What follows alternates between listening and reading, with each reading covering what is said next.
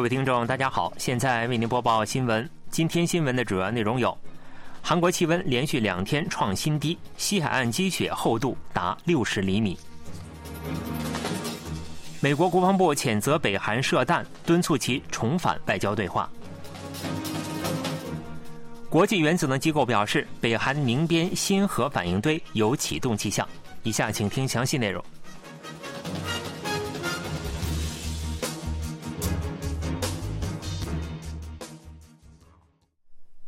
韩国全国迎来强寒潮天气，继二十一日之后，二十二日清晨，全国各地也出现今冬最寒冷的天气。当天，江原道铁原任南面最低气温为零下二十五点五摄氏度，创全国最低气温；江原道平昌大关岭为零下二十点四摄氏度，京畿道抱川二东面为零下十九点四摄氏度，首尔地区也跌至十四点七摄氏度。各地气温均低于前一天。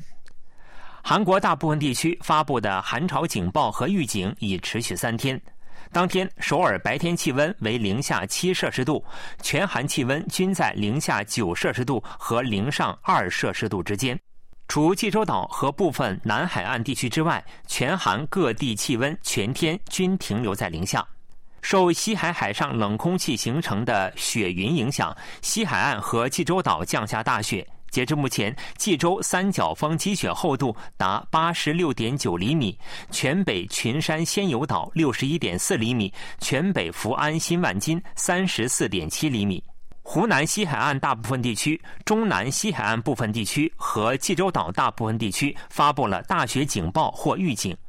气象厅预计，截至二十三日为止。中南西海岸和湖南地区最多还将降雪十厘米，济州岛将降雪十至二十厘米。美国国防部再次谴责北韩发射洲际弹道导弹，并敦促北韩重返外交对话。美国国防部发言人帕特里克·赖德当地时间二十一日在记者会上回答，对北韩近期发射洲际弹道导弹是否有新的信息的提问时表示：“我们谴责北韩发射导弹和危害安全的行径。”他说：“没有其他透露的事项。”赖德表示：“我们仍希望与北韩通过外交方式解决问题，敦促北韩重返对话。美国对北韩没有任何敌意，这一点十分明确。”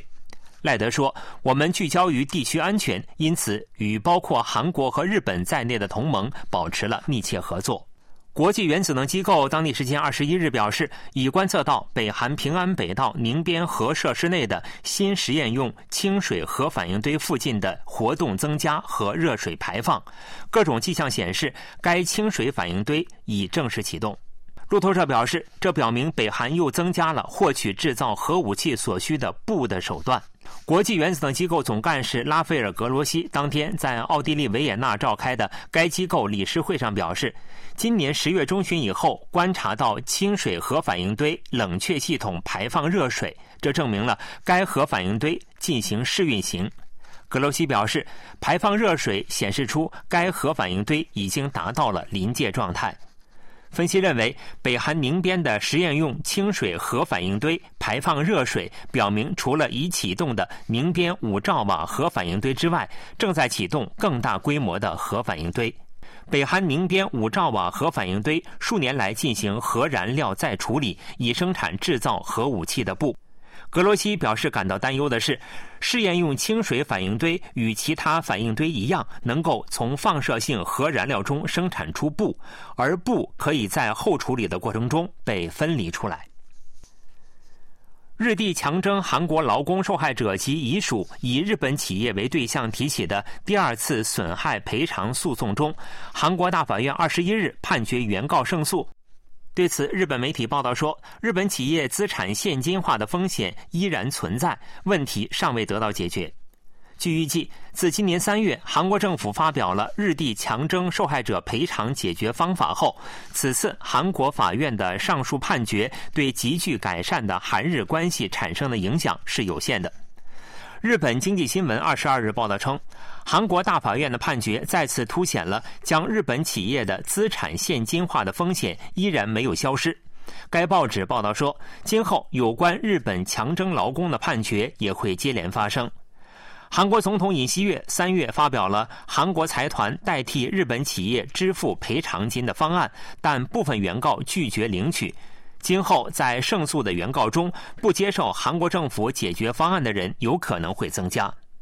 日本政府一直坚持日地强征韩国劳工赔偿问题已经通过韩日请求权协定得到解决的立场。作为日本政府发言人的日本内阁官房长官林方正，二十一日在例行记者会上就韩国大法院的判决表示，韩方明显违反了韩日请求权协定，再次确认了不能接受判决的立场。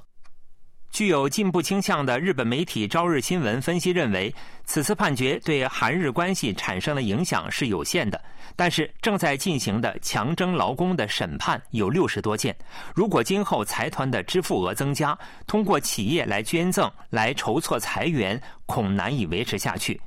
其他具有进步倾向的《每日新闻》也报道称。目前来看，韩国大法院的判决对韩日关系的影响是有限的，但预计今后拒绝韩国政府解决方案的原告将会增加，这将给尹锡悦政府带来负担。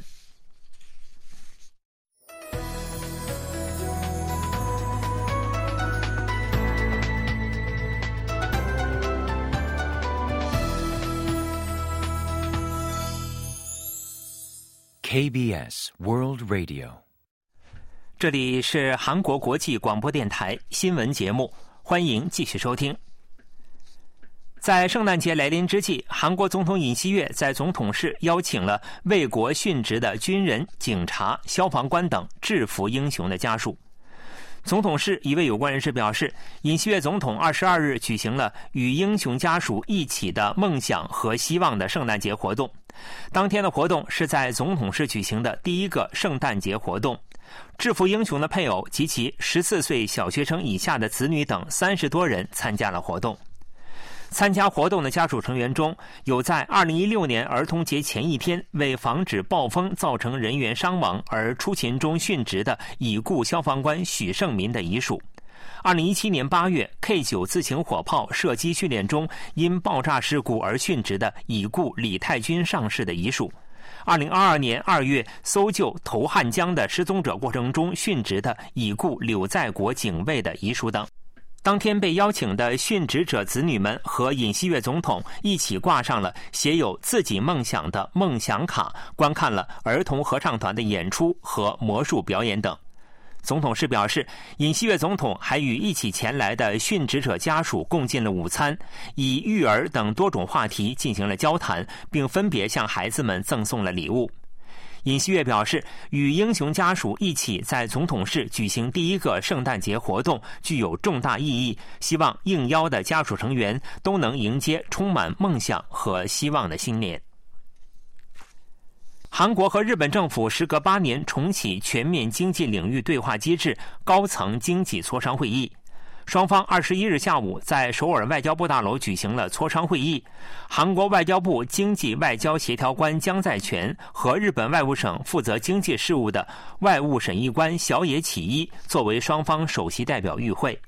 韩国外交部表示，双方评估了经济合作现状，并就经济安全对策、地区和多边合作等问题广泛交换了意见。双方表示，两国贸易和投资已尽快恢复至新冠疫情爆发以前的水平，并商定在各个领域做出努力，以充分发挥韩日合作的潜力。双方还介绍了各国在经济安全领域应对和推进方向方面的政策，并就此交换了意见。双方还就加强量子等领域以及尖端技术领域的合作进行了讨论，以确保新市场和推进供应链的稳定化和多边化。日本外务省在会议结束后表示，两国就经济施压问题交换了意见。分析认为，这是日方针对中国的表述。不过，韩国外交部在发表过程中并未提及相关问题。新闻播送完了，是由于海峰为您播报的，感谢各位收听。